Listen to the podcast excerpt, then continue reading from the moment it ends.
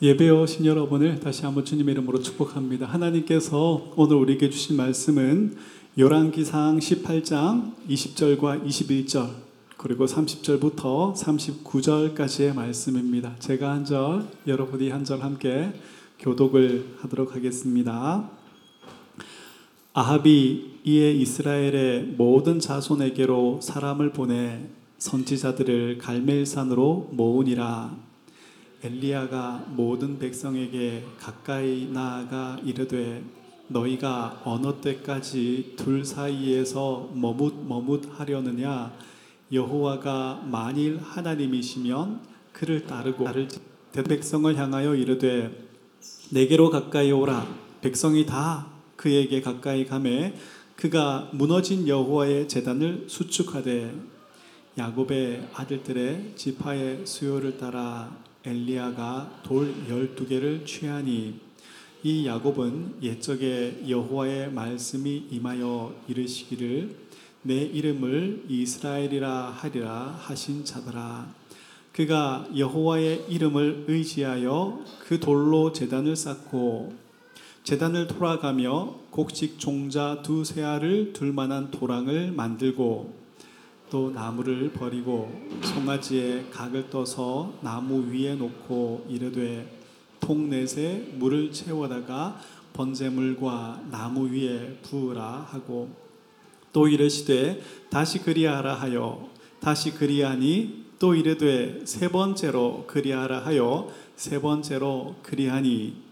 물이 재단에서 두루 흐르고 도랑에도 물이 가득 찼더라 저녁 소재 드릴 때에 이르러 선지자 엘리야가 나아가서 말하되 아브라함과 이삭과 이스라엘의 하나님 여호와여 주께서 이스라엘 중에서 하나님이신 것과 내가 주의 종인 것과 내가 주의 말씀대로 이 모든 일을 행하는 것을 오늘 알게 하옵소서.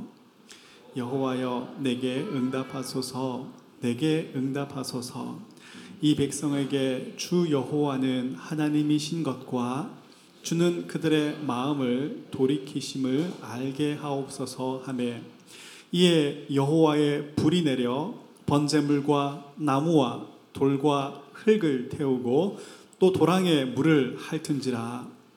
모든 백성이 보고 엎드려 말하되 여호와 그는 하나님이시로다 여호와 그는 하나님이시로다 하니 아멘. 네, 오늘은 어, 안창조 목사님께서 어, 하나님의 말씀을 어, 전해주시겠습니다. 그리스도인의 두 가지 삶의 원리라는 제목으로 하나님의 말씀 전해주시겠습니다.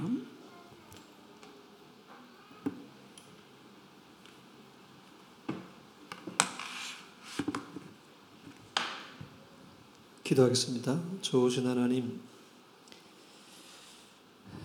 우리 이 땅을 살아가면서 많은 만남들 있지만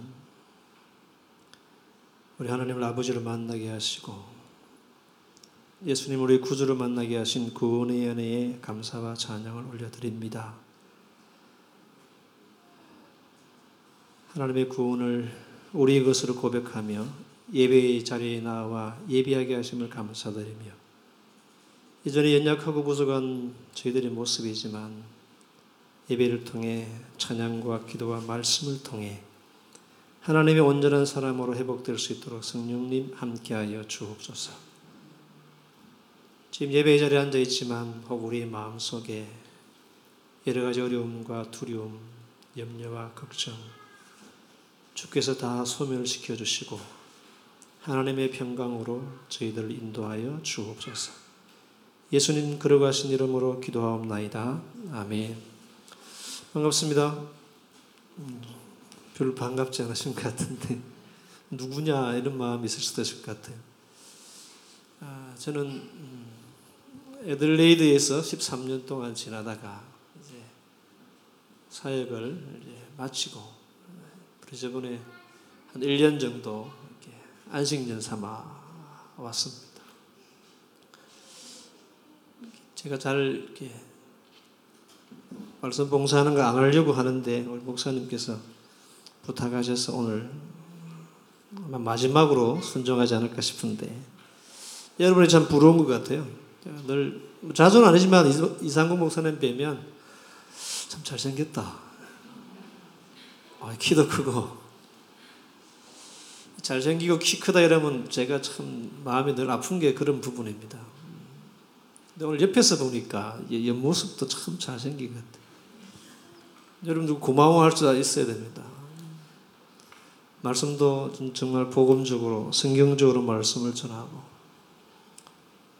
어, 호주에 후배 목사님들 많이 있지만 참 제가 좋아하고 존경하는 우리 목사님 사모님 가까이 보면서 얼마나 고마운지 모릅니다. 여러분 함께 아름다운 교회를 세워갈 수 있기를 꼭 부탁을 드립니다. 사랑하는 여러분, 우리의 삶을, 우리의 살아가는 우리의 현실을 여러 가지로 표현하고 정의할 수 있지만, 최근 들어서 우크라이나의 전쟁이나 코로나와 같은 이런 시간들을 보내면서 우리의 삶이 전쟁과 같다라고 많이 이야기합니다. 역사학자 중에 한 사람인 윌 듀란트라는 미국의 학자는 이런 계산을 한번 해봤습니다. 우리 역사 속에 전쟁이 없었던 시대가 얼마나 될까? 이분의 기준으로 우리 인류 역사를 3,400년 정도로 생각했을 때에 전쟁이 없었던 횟수는 한 270년 정도. 7.8% 정도만 평화의 시간들이었고 나머지는 전쟁의 시간이었다. 그렇게 이야기했습니다. 우리가 잘 아는 미래학자인 엘빈 더플러도 1945년부터 1990년까지 45년 동안 전쟁이 없었던 시간들이 얼마나 되었을까? 2340주 중에 평화가 있었던 시간은 딱 3주밖에 없었다고 그렇게 이야기합니다. 생명을 빼앗고 재산을 빼앗고 내 이름으로 내 힘으로 남을 지배하려고 하는 큰 전쟁도 전쟁이지만 우리가 예상하지 못했던 코로나와 같은 또 우리가 호주와 살지만 호주 가면 다 잘 살 것 같고 편안할 것 같았지만 여러분 일상 가운데 얼마나 크고 작은 고민과 갈등, 전쟁과 같은 시간들 우리는 모두가 보내고 있음을 부인할 수 없을 것 같습니다. 하나 앞에 나와서 예배하며 이 자리에 있는 것이 참 감사하고 너무나 소중하고 귀한 것이지만 교회 밖에서 한 주가 누가 일상 가운데 살 때에 우리 얼마나 많은 유혹이 있는지 몰라요. 얼마나 많은 영적인 전쟁들이 있는지 모릅니다. 우리가 예상하지 못했던 크고 작은 어려움들이 생기면 우리는 이런 질문들을 합니다. 나에게 왜 이런 일이 생겼는가? 여러분들 그런 질문 안 해보셨는지요? 왜 내가 편하고 좋은 그런 질문. 사람들 대부분 힘들면 이런 선택을 합니다. 내가 겪는 어려움들, 전쟁과 같은 이 삶을 살게 된 원인은 너 때문이다. 저도 부모이기 때문에 자녀들이 그런 이야기 참 많이 했어요. 내가 너희들 때문에 뭐하러 여기 와 이 고생하면서 사냐? 한국에서는 폼 잡고 살 텐데 내가 왜 여기 와서 남의 집 청소하고 왜 이렇게 살아야 되냐? 자녀들에게 그렇게 좀 속상함을 드러낸 적도 있었습니다. 마음을 다해 최선을 다해 대접하고 잘 섬겼는데 여러분들은 그렇지 않지만 이 목사의 뒤통수를 치는 교인들이 있더라. 내가 왜 여기까지 와서 이런 대접을 받아야 되냐는 속상함이 저의 마음속에서 있었던 것이 사실입니다. 그저 누군가를 원망합니다. 누군가를 비난합니다. 왜라는 질문을 계속 던져요. 제가 3월에 브리즈번 이사하고 4월에 한국 가서 한 3개월 부모님 근처에 있다 왔습니다. 80대 중후반의 부모님들이 건강이 안 좋아져서 찾아뵀는데요. 한평생 믿음으로 산 자의 어머니, 우리 근사님이 주무시기 전에 이런 말씀을 해요. 치매를 시작하셨거든요. 내가 무슨 죄가 있었어? 이런 몹쓸 병에. 하나님 내가 뭔 죄를 지었길래 이렇게 힘들게 하냐고 그렇게 기도하시고 우시더라. 한평생 교회를 다니고 한평생 믿음의 삶을 살았지만 우리 찾아 어려움 생기 우리는 왜라고 질문을 던집니다. 하지만 여러분 우리 그리스도인 하나님의 사람들인 저와 여러분들은 왜 라는 질문과 함께 또 다른 질문을 던져야 됩니다. 왜 라는 질문 속에 묶여 있으면 전쟁과 우리의 삶을 해결할 수가 없습니다. 누군가를 원망하고 비난하는 새로운 전쟁 속에 살아갈 수밖에 없어요. 그때 우리는 또 다른 질문을 던져야 되는데 그것이 무엇인가? 하나님, 내 삶 속에 허락하신 내 삶의 현실 속에 하나님의 사람으로 내가 어떻게 살아야 될까요?를 질문해야 됩니다. 왜가 아니라 어떻게 살아야 될까요? 제가 한국 가니까 친구들이나 많은 분들이 저보고 그런 얘기를 합니다. 호주 사니까 좋겠네요. 그랬더니 여러분 브리즈번 사시니까 좋으십니까? 제가 그렇게 얘기했어요. 니도 와서 한번 살아봐라. 그래서 마냥 좋은 것만 아니지 않습니까? 남들이 부러워하는 삶이지만 그렇게 동경하고 하고 싶은 호주의 삶이지만 우리는 우리 삶 속에 여러 가지 크고 작은 어려움 속에 왜라는 질문과 함께 하는 내가 어떻게 살아야 할까를 질문할 수 있어야 합니다. 오늘 열왕기상 18장은 우리가 잘 아는 갈멜산에서의 엘리야와 바알가세를 섬기는 850명의 선지자와의 전쟁 이야기입니다. 한 사람의 인생과 신앙과 심지어는 생명까지 걸려 있는 전쟁 이야기입니다. 우리는 결과를 잘 압니다. 엘리야가 승리했습니다. 이겼습니다. 엘리야가 이긴 것에 대해서 우리가 잘 알고 너무 좋아하지만 어떻게 이겼는가를 우리는 살펴볼 수 있어야 됩니다. 그 속에서 그리스도인이 이땅 가운데 어떻게 살아야 될까? 우리의 삶의 중요한 원리가 무엇인지를 발견할 수 있어야 됩니다. 갈멜산 전쟁에서 엘리야가 보여준 그리스도인 우리가 살아야 될 중요한 두 가지 원리를 오늘 말씀을 통해 살펴보기를 합니다. 첫 번째 원리는 우리는 바르게 살아야 돼요. 하나님과의 관계가 바르게 서 있어야 한다는 것입니다. 오늘 30절 말씀을 같이 한번 읽어볼까요? 30절 말씀 다 같이 시작. 엘리야가 모든 백성을 향하여 이르되 내게로 가까이 오라 백성이 다 그에게 가까이 가매 그가 무너진 여호와의 제단을 수축하되 여호와의 제단이 무너져 있었다고 이야기합니다. 전쟁을 시작하면서 엘리야가 제일 먼저 한 일은 그 무너진 제단을 수축하는 일을 제일 먼저 합니다. 그래서 우리는 중요한 한 가지를 발견합니다. 하나님의 제단이 무너졌다는 겁니다. 재단이 뭐 하는 곳입니까? 하나님께 제사 드리는 곳입니다. 저와 여러분들 하나님께 예비하는 곳입니다. 이스라엘은 제사제도가 굉장히 다양했습니다. 종류도 다섯 가지 있고, 방법도 네 가지가 있고, 절기를 따라서 수시로 하나님께 제사를 드렸던 제사 공동체가 이스라엘 민족입니다.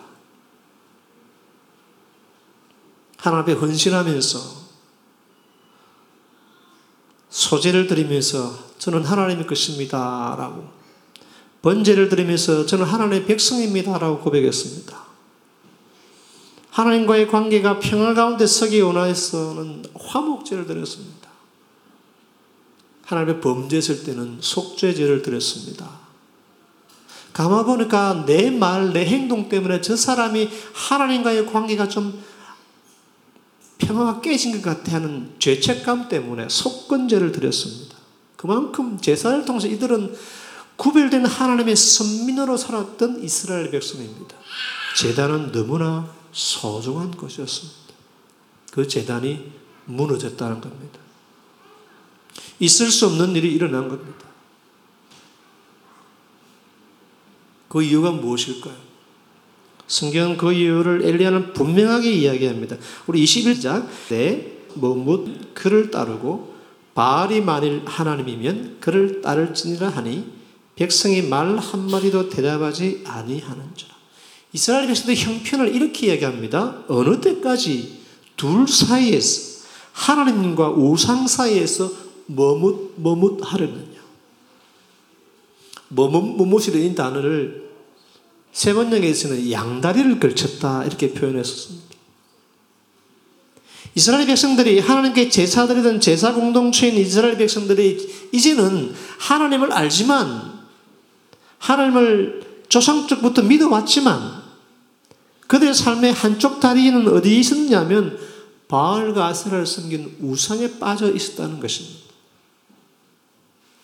하나님께 제사드리는 재단이 무너질 정도였다면 이제 거의 90% 99% 이상이 하나님이 아닌 바알과 아세라의 재단 속에 그들의 몸이 그들의 삶이 빠져 있었음을 이야기하는 것입니다. 하나님의 제단에는 관심이 없었습니다. 하나님께 더 이상 제사를 드리지 않았다는 이스라엘의 죄를 지적하는 것입니다. 왜 그렇게 되었을까요? 그 당시 왕은 아방이었습니다. 그 유명한 이세벨이 아방에게 시집 옵니다.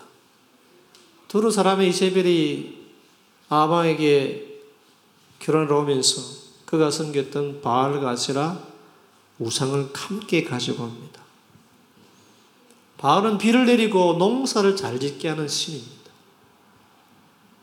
아세라는 바알과 함께 그 당시 가나안 땅에 유명했던 일곱 남자의 일곱 신, 남자 신의 어머니가 아세라입니다. 다산을 상징합니다. 자녀를 많이 낳는 것.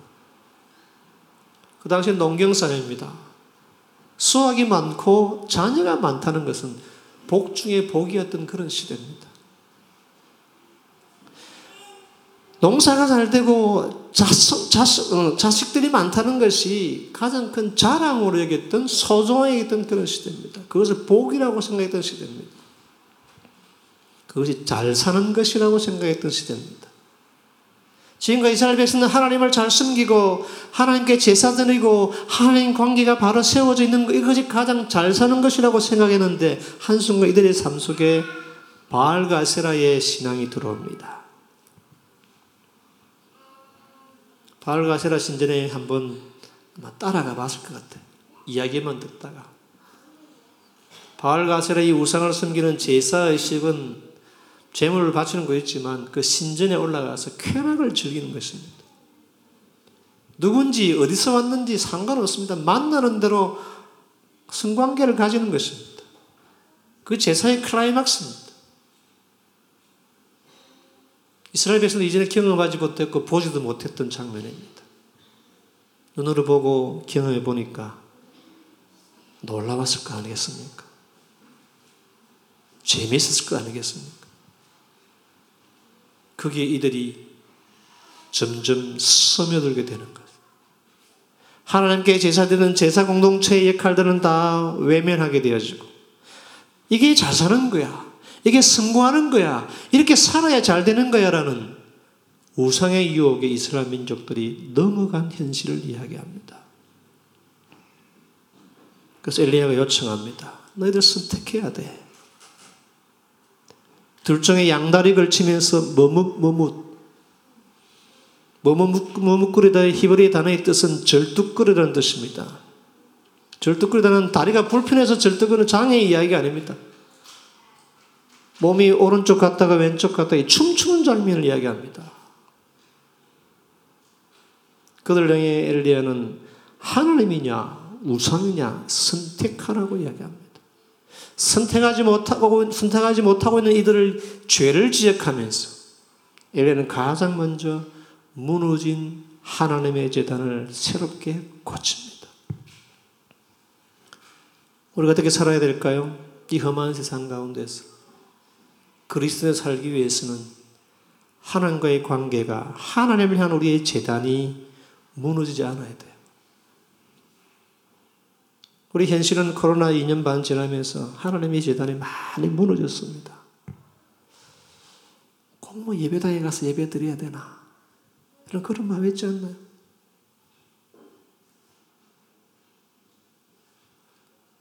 꼭 아주 그렇게 열심히 신앙의 삶을 살아야 되나? 하나님도 내 형편하시고 내 마음 아시니 나를 사랑하시니 이해해 주실 거예요. 예배의 재단, 말씀의 재단, 기도의 재단, 섬김과 헌신의 재단이 무너진 줄도 모르고 우리는 그렇게 살아가고 있지 않은지 우리를 살펴봐야 됩니다. 다시 코로나는 기승합니다. 아마 소멸되기가 쉽지 않을 것 같아요. 아니, 또 다른 게 우리를 공격하고 유혹할 것입니다. 그것 때문에 우리의 하나님을 향한 재단을 자꾸 무너뜨릴 것입니다. 세상의 재미, 세상의 즐거움, 세상에 잘 사는 것, 세상에 잘 되는 것 때문에 우리를 유혹하고 무너뜨릴 것입니다. 엘리야는 우리에게 보여줍니다. 하나님의 사람으로 놓치지 말아야 될 가장 소중한 우리의 삶의 원리는 하나님과의 관계가 바르게 서 있는 것이라고 이야기합니다. 여러분, 여러분 자신에게 물어보십시오. 내가 주님과의 관계가 바르게 서 있는가? 무너져 있는 건 없는지. 하나님께서 원하시는 것이 무엇인지 알면서도 눈 감고 외면하고 하나님 잘 살기 위해서 이 땅에 잘 살기 위해서는 어쩔 수 없어요. 하나님 이해해 주세요. 그러지는 않은지요. 아니라 우리 사로서 바로 쓸 수 있도록 하나하나 쌓아가는 것이 고쳐가는 것이 신앙의 삶입니다. 많은 성도님들이 안타깝게도 신앙생활을 교회 안에서만 해요. 교회 안에서만. 신앙생활과 교회 생활을 잘 구별하지 못하는 경우를 봅니다. 우리 주일에 교회 와서 예배드리고 기도하고 교제하고 찬양하며 함께 말씀을 배우고 아름다운 교회 생활을 통해 우리는 교회 밖에서 세상 가운데서 신앙의 삶을 살아야 돼. 그들 속에서 하나님과의 바른 관계의 모습을 지켜가기 위해서 최선을 다해야 됩니다. 내가 하나님과의 관계를 아름답게 세우기 위해 최선을 다함을 세상을 향해 가르치고 보여줄 수 있어야 돼요. 그 너무 안타깝게도 우리 신앙의 삶이 교회 안에 머물고 세상에선 잘 살기 위해서 세상의 방법을 추구하고 따라가는 머뭇머뭇거리는 모습들이 우리에게도 없지 않음을 발견합니다. 목사인 저에게도. 저도 좀 잘 살고 싶은 마음이 있습니다. 이왕이면. 하지만 그런 마음과 유혹들이 하나님과의 관계를 거스르게 해서는 안 됩니다. 우리가 이 땅에 잘 되고 잘 사는 것도 하나님과의 바른 관계 속에서 하나님과의 온전한 재단 속에서 이루어져야 진짜 잘 사는 것입니다. 우리는 그것을 추구하고 우리가 그런 삶을 살아가기 위해서 최선을 다하는 것이 우리가 살아가야 되는 그리스도인의 첫 번째 삶의 원리인 바르게 사는 겁니다. 하지만 여러분 하나님과의 바른 관계를 깨려고 유혹하는 도전들이 얼마나 많은지 몰라요. 우리가 마음을 먹지만 말씀을 듣고 기도하면서 다짐하지만 너무나 쉽게 무너지는 것을 보게 되어집니다. 그것은 우리 더욱더 철저해야 됩니다. 그것은 우리 더욱더 최선을 다해야 됩니다. 타협하거나 양보해서는 안 됩니다. 하나님과의 관계를 깬다면 우리는 누구와도 양보해서는 안 됩니다. 왜냐하면 그 결과가 너무나 비참한 것임을 우리에게 가르쳐 주기 때문에 그렇습니다. 사랑하는 여러분, 하나님 관계, 주인과의 관계가 늘 아름답게 든든히 서 계시기를 주님의 이름으로 축복합니다. 엘리야의 외침을 들으셔야 돼요. 선택하라는 이 전쟁과 같은 시대 가운데서 하나님인지 세상인지 선택하라는 양다리 걸치면서 춤추며 살지 말라는 이 요청 앞에 우리는 단호하게 응답할 수 있어야 됩니다. 그것이 우리가 살아가야 되는 신앙의 삶입니다. 우리 바쁜 일상 가운데 힘든 세상의 현실 가운데 말씀의 재단, 기도와 예배와 섬김과 교제와 사랑의 아름다운 재단들이 전혀 무너지지 않고 든든하게 힘있게 서 계시기를 주님의 이름으로 축복합니다. 두 번째 우리가 살아야 될 삶의 원리는 하나님과의 바른 관계가 써 있는 저와 여러분들은 그리스도인들은 사는 게 좀 달라야 됩니다. 가치가 달라야 되고 목적이 달라야 되고 방법이 달라야 됩니다. 세상 사람들 우리를 향해 이야기합니다. 아, 예수 믿는 사람들 왜 그래? 교회 다니는 사람들은 왜 그래? 하나님 관계가 바로 수익교회 최선을 다하지만 하나님을 사랑합니다 고백 우리 신앙 고백이 우리 삶 가운데 다르게 드러내지 못하면 세상을 우리를 향해 비난합니다. 왜냐하면 그들은 하나님 믿지는 않지만 우리에 대한 기대가 있어요. 자기들과는 좀 다르기를 기대합니다. 내가 예수님 안 믿지만 예수 믿는 당신들은 나가 좀 달라야지. 오늘 18장 속에 엘리야의 모습 속에 좀 다른 특별한 모습 두 가지를 발견합니다. 첫 번째 모습은 엘리야가 하나님께 강하게 응답해 달라고 기도합니다. 하나님 응답하소서, 하나님 응답하소서. 37절 말씀에 강력하게 기도합니다. 그 기도의 내용이 무엇인가 하면 하나님께서 바알과 아세라 선지자의 삶 가운데 엘리야가 쌓은 재단 위에 하나님께서 불로 응답해 달라는 엘리야의 기도입니다. 하나님 불을 내려 달라는 거예요. 저는 좀 이상한 것을 보게 됩니다. 지금 이스라엘은 3년 6개월 동안 아방과 아방의 아버지의 가문이 범죄함으로 이스라엘이 범죄함으로 하나님께서 비를 내리지 않았습니다. 가물었습니다. 많은 사람들 생명을 잃었을 겁니다. 가족들이 죽었을 겁니다. 재산을 잃었을 것입니다. 이들에게 필요한 것은 무엇일까요? 비 오는 것 아니겠습니까? 물이지 않습니까? 근데 엘레 하나님께 기도합니다. 물이 아니라 불을 내려달라고 기도합니다. 근데 그런 기도하고 그런 말씀하고 그런 설교하는 목사님들 보지 않습니까? 불 받아라. 뭐, 뭐 강력한 걸 여러분 혹시 그런 기도하세요? 하나님 나에게 불을 주십시오. 뭐 어쩌서 말입니까? 뭐 놀라운 일을 행하고 특별한 걸 행하고 강력한 뭔가를 상징할 때 우리는 불이라고 이야기합니다. 성경에는 그런 불로 이야기한 적 없습니다. 하늘에서 불, 모세와 하루 종일 제사를 지나고 그 제사의 마지막에 하나님께서 모세와 아론에 드리는 제물을 불을 내려서 태워버렸습니다. 내가 너희들의 제사를 받는다는 하나님의 응답입니다. 다윗의 가장 큰 소망은 하나님을 향한 성전을 짓는 것이었습니다. 그래서 다윗이 타작마당을 사고 그곳에 하나님께 제사를 드립니다. 이 땅은 하나님 것입니다. 그 하나님께서 불을 내려서 다윗의 제물을 태웠습니다. 아버지가 사놓은 그 타작마당에 솔로몬의 성전을 짓고 제사를 드렸을 때에 하나님께서 불을 내려서 제물을 태웠습니다. 불은 무엇일까요? 모세와 아론과 다윗과 솔로몬의 제사를 제물을 받으신다는 하나님의 인정입니다. 하나님의 응답이고 하나님의 용납하심입니다.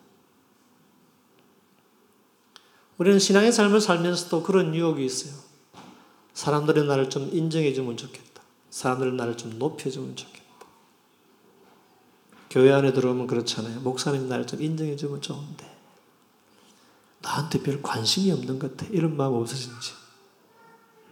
사람들의 인정을 받고 교인들의 인정을 받아서 내가 뭐 집사도 되고 권사님도 되고 장로도 되고 그런 그게 마음을 많이 둘 때가 있습니다. 그 마음도 소중한 마음이지만 내가 교회 안에서 봉사하고 수고하고 애쓰는 거 사람들이 알아줘서 아 우리 집사님 우리 우리 장로님 사람들의 인정도 중요하지만 우리 더 중요한 것은 하나님의 인정입니다. 하나님의 용납하십니다. 하나님의 받아주십니다. 우리 세상에 잘 되고 높아지고 힘을 가지고 명예를 가지는 물이 아니라 하나님 보시기에 하나님이 기뻐하시는 하나님의 사람으로서 살아가는 하나님의 인정을 받는 부를 우리는 구해야 됩니다. 여러분의 간절한 기도의 제목은 무엇인지요? 세상에 성공하는 것. 호주 브리즈번까지 와서 여러분 자녀들을 위해서 애쓰고 수고하는 목적이 무엇인지요? 우리의 자녀들이 세상에서 인정받고 성공하는 것, 잘 되는 것. 그것을 위해서 기도하시면서 더 앞서 기도해야 될 것. 하나님, 우리의 자녀들을 사랑하는 자녀들, 내 생명인 자녀들이 하나님의 인정을 받는 하나님의 자녀로 살게 해달라고 하는 기도할 길을 주님의 이름으로 축복합니다. 물이 아니라 불입니다. 세상에 살기에 필요한 돈을 좀 적게 벌어도 그렇게 높은 자리 좋은 직장에까지 가지 못한다더라도 그것 때문에 낙심하거나 실망하기보다 우리 자녀들이 하나님 보시기에 아름답고 하나님 인정하는 삶을 잘 살고 있는 걸 우리는 먼저 점검하고 개선하고 살펴야 하는 것이 그리스도인의 삶인 것입니다. 사랑하는 여러분, 수많은 사람들이 하나님을 믿는다 하지만 믿는 것으로 끝나고 믿는 자들이 살아야 되는 구별된 다른 삶에 대해서는 무관심히 하려고 합니다. 그냥 주일날 교회 한번 가면 되지. 예배 한번 드리면 되지. 굳이 뭐 그렇게 피곤하게 봉사하고 말씀을 배우고 수고할 필요까지 있나?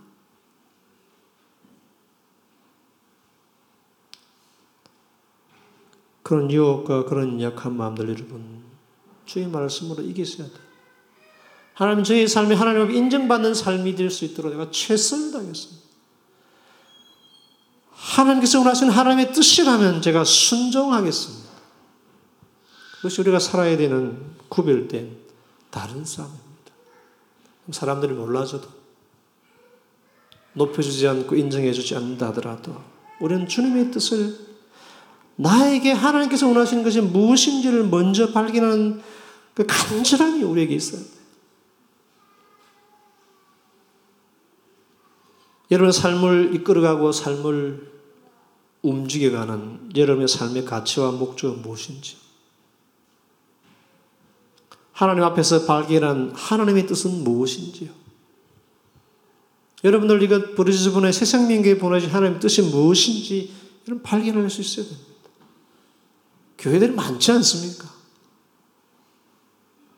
왜 하나님께서 이 그, 뜻, 그 뜻이 여러분의 삶을 여러분의 일상을 이끌어가야 우리는 구별된 삶을 살 수 있는 겁니다.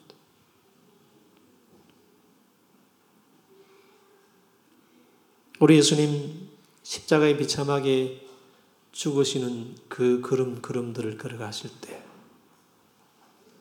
연약한 사람의 몸을 입으셨기에 우리 예수님도 기도하셨지 않습니까? 이 잔을 좀 옮겨 주십시오. 하지만 우리 주님의 기도의 마지막은 그렇습니다. 내 뜻대로만 없이고 아버지의 뜻대로 하옵소서. 바울도 간절하게 고백합니다.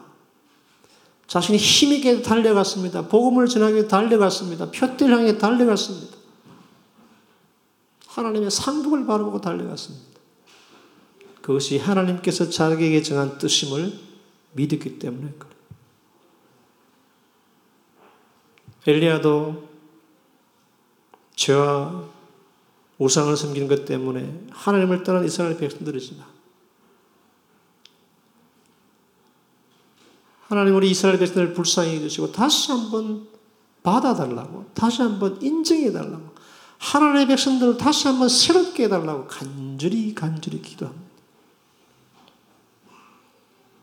우리 이 시대에 회복해야 될 우리의 기도의 제목이 저는 이것이라고 생각합니다. 내 뜻대로 마옵시고 아버지 뜻이 무엇인지 발견하기 위해서는 계속 기도해야 합니다. 이 시대에 내가 무엇을 해야 될지, 무엇을 위해 살아가야 될지 하나님 발견하게 달라고. 특히 사랑하는 자녀들이 앞으로 살아가야 될 시대는 저와 여러분의 살고 있는 시대보다 더 어렵고 힘든 시대일 것입니다. 이 사랑하는 자녀들이 하나님의 뜻을 발견하고 하나님의 뜻을 이루는 하나님의 인정을 받는 삶이 되게 해달라고 기도해야 돼요. 엘리야는 간절히 하나님 앞에 간구합니다. 물이 아니라 불을 달라고 기도합니다. 사랑하는 여러분, 우리의 간절한 기도의 제목, 하나님의 가치와 하나님 인정하심이 여러분 삶 속에 강력하게, 선명하게 쓸 수 있기를 주님의 이름으로 축복합니다. 또 하나 다른 것은 엘리야가 31절 말씀, 31절 말씀 같이 한번 읽어볼까요? 31절 말씀입니다. 다 같이 시작. 야곱의 아들들의 지파의 수요를 따라 엘리야가 돌 12개를 엘리야의 행동이 이상합니다. 그 당시 이스라엘은 남북으로 나누어져 있었어요. 북쪽 이스라엘 열 지파와 남쪽 두 지파. 엘리야는 북쪽 이스라엘에 속한 선자입니다. 이들은 싸웠습니다. 전쟁했습니다. 죽이고 했다는 겁니다. 같은 민족끼리. 근데 엘리야가 무너진 주님의 재단을 수축하면서 12개 야곱의 자녀들의 지파의 수요를 따라 10개만 가지고 재단을 쌓지 않습니다. 원수가 싸우고 있지만 저 남쪽 유다도 하나님만의 소리는 언약의 백성이다. 하나님의 공동체임을 우리에게 보여줍니다. 하나님과의 바른 관계가 쓰인 우리 삶 속에 달라야 될 것이 무엇일까요? 우리는 서로 연합하는 겁니다. 나보다 부족하고 연약하고 또 내 마음에 안 들고 여기에 굳이 저 사람 만나야 될 이유가 있나? 내 말 듣지도 않고 동의해 주지도 않은데 나하고 생각이 다른데 우리는 잘라버려. 친한 사람들에도 이렇게 얘기하잖아요. 너 저 사람하고 만나지 마. 밥도 먹지 말고 잘라버립니다. 특히 우리, 우리가 보기에 좀 연약해 보이고 부족해 보이는 사람에 서 우리는 정말 냉정하게 잘라버립니다. 내 인생에 무슨 도움이 돼? 내삶 무슨 유익이 돼? 칼같이 계산해서 잘라버리는 시대를 우리 살아가고 있습니다. 그래서 하나님을 믿는 하나님의 사람들의 모습이 아닙니다. 우리는 어떤 존재입니까? 우리는 죄와 허물로 죽었던 자들, 끝난 인생들입니다. 하나님을 알수 없는 인생들입니다. 그런 저 여러분들에게 우리 하나님 예수님을 보내셔서 십자가에서 벌거벗고 비참하게 죽이시면서까지 우리를 받아주셨어요. 주님의 놀라운 구원으로 우리를 알아주셨어요.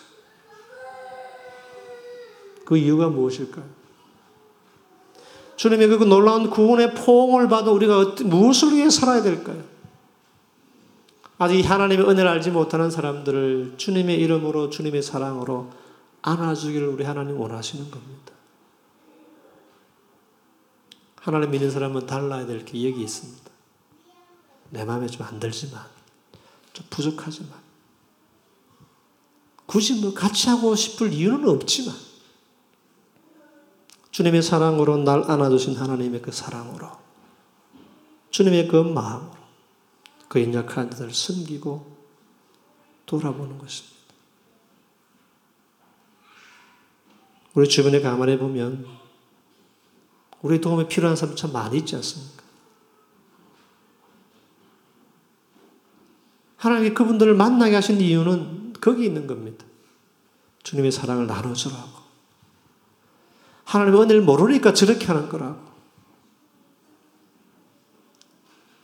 우리가 받은 은혜와 사랑을 함께 나누고 함께 하나님 안에 거하기를 주님은 원하시는 것입니다. 사랑하는 여러분, 우리 좀 다르게 살아야 됩니다. 우리 좀 다르게 살아야 됩니다. 연세대학교 교수인 김영길 교수님이 쓴 글 중에 아주 재미있는 제목이 있어요. 꿀부는 절대 꿀을 혼자 먹지 않는다. 그래서 우리 꿀을, 꿀을 흔히, 흔히, 좋은 말로 받아들이지 않습니까? 결코 자기 혼자 먹지 않습니다. 먼 길을 갔다 와서 가져온 곳이지만 자기만을 위해 살지 않습니다. 하나님의 사람들은 자기만을 위해 사는 것이 아닙니다. 하나님을 사랑하는 마음으로 이웃을 사랑하고 섬기는 것이 우리가 살아가야 될 삶의 원리인 것입니다. 사랑 여러분, 여러분의 맡기신 여러분 이웃들을 주님의 사랑으로 감안해 보십시오. 또 새생명교회 공동체에서 만난 믿음의 가족들을 주님의 사랑으로 잘 쳐다보기를 원합니다. 안타깝게도 우리 교회 안에 이 시대의 많은 교회 안에 한 교회 공동체 안에 있지만 보기 싫어하는 사람이 참 많은 것 같아요. 여러분들 그렇지 않기를 간절히 소망합니다. 서로를 주님의 사랑으로 볼 수 있어야 돼요. 주님의 마음으로 볼 수 있어야 돼요. 하나님과의 바른 관계 속에서 구별된 다른 삶을 살면 우리에게 어떤 은혜가 주어질까요? 39절 말씀 같이 한번 읽어보겠습니다. 39절입니다. 39절 다 같이 시작. 모든 백성이 보고 엎드려 말하되 여호와 그는 하나님이시로다. 여호와 그는 하나님이시로다 하니. 우리가 왜 그리스도로 참된 삶을 살아야 되는지 이, 이 결과 때문에 그래요. 우리의 삶은 궁극적으로 복음의 삶을 살아야 됩니다. 복음의 삶이 무엇입니까? 나 때문에 구원의 열매들이 맺히는 것입니다. 하나님을 떠났던 자들이 돌아오는 것입니다. 하나님을 알지 못했던 자들이 하나님을 알게 되는 것입니다.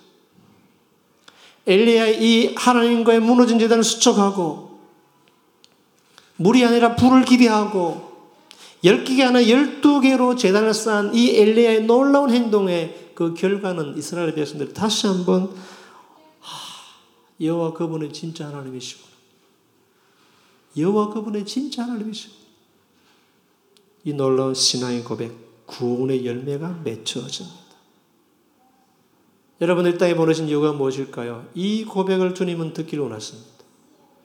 여러분의 삶을 통해서, 여러분 믿음을 통해서, 하나님과의 바른 삶을 통해, 세상에서 구별된 삶을 통해 이 열매들이 맺혀지고 이 고백들이 이루어지기를 주님은 원하시는 것입니다. 사랑하는 여러분 힘들지만 어려운 시대이지만 정말 전쟁 같은 시대이지만 하나님께서 원하시는 참된 그리스도의 삶을 살 수 있도록 최선을 다하시기를 주님의 이름으로 부탁을 드립니다. 바르게 사셔야 되고 좀 다르게 사셔야 돼요. 그래야만이 이 교회 안에 여러분의 삶 가운데 놀라운 새 생명들이 구원의 열매들이 풍성히 맺힐 줄 믿습니다. 기도하겠습니다. 하나님 아버지, 저희도 참 부족합니다. 연약합니다. 주님을 믿는다고 하지만 쉽게 믿음의 재단이 무너지고 예배와 말씀과 기도의 재단이 무너지는 것을 부인할 수 없습니다. 살기가 좋아졌지만 편리해졌지만 오히려 주님 앞에 감사하기보다 오히려 주님 앞에 게을러지고 나태해진 모습이 없는지 고백하게 되어집니다. 저희들 바른 관계인데 주님의 사랑과 은혜를 나눈 삶을 살길 원합니다.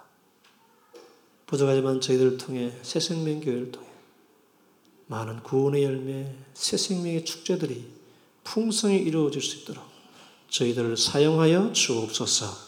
예수님 걸어가신 이름으로 기도하옵나이다. 아멘.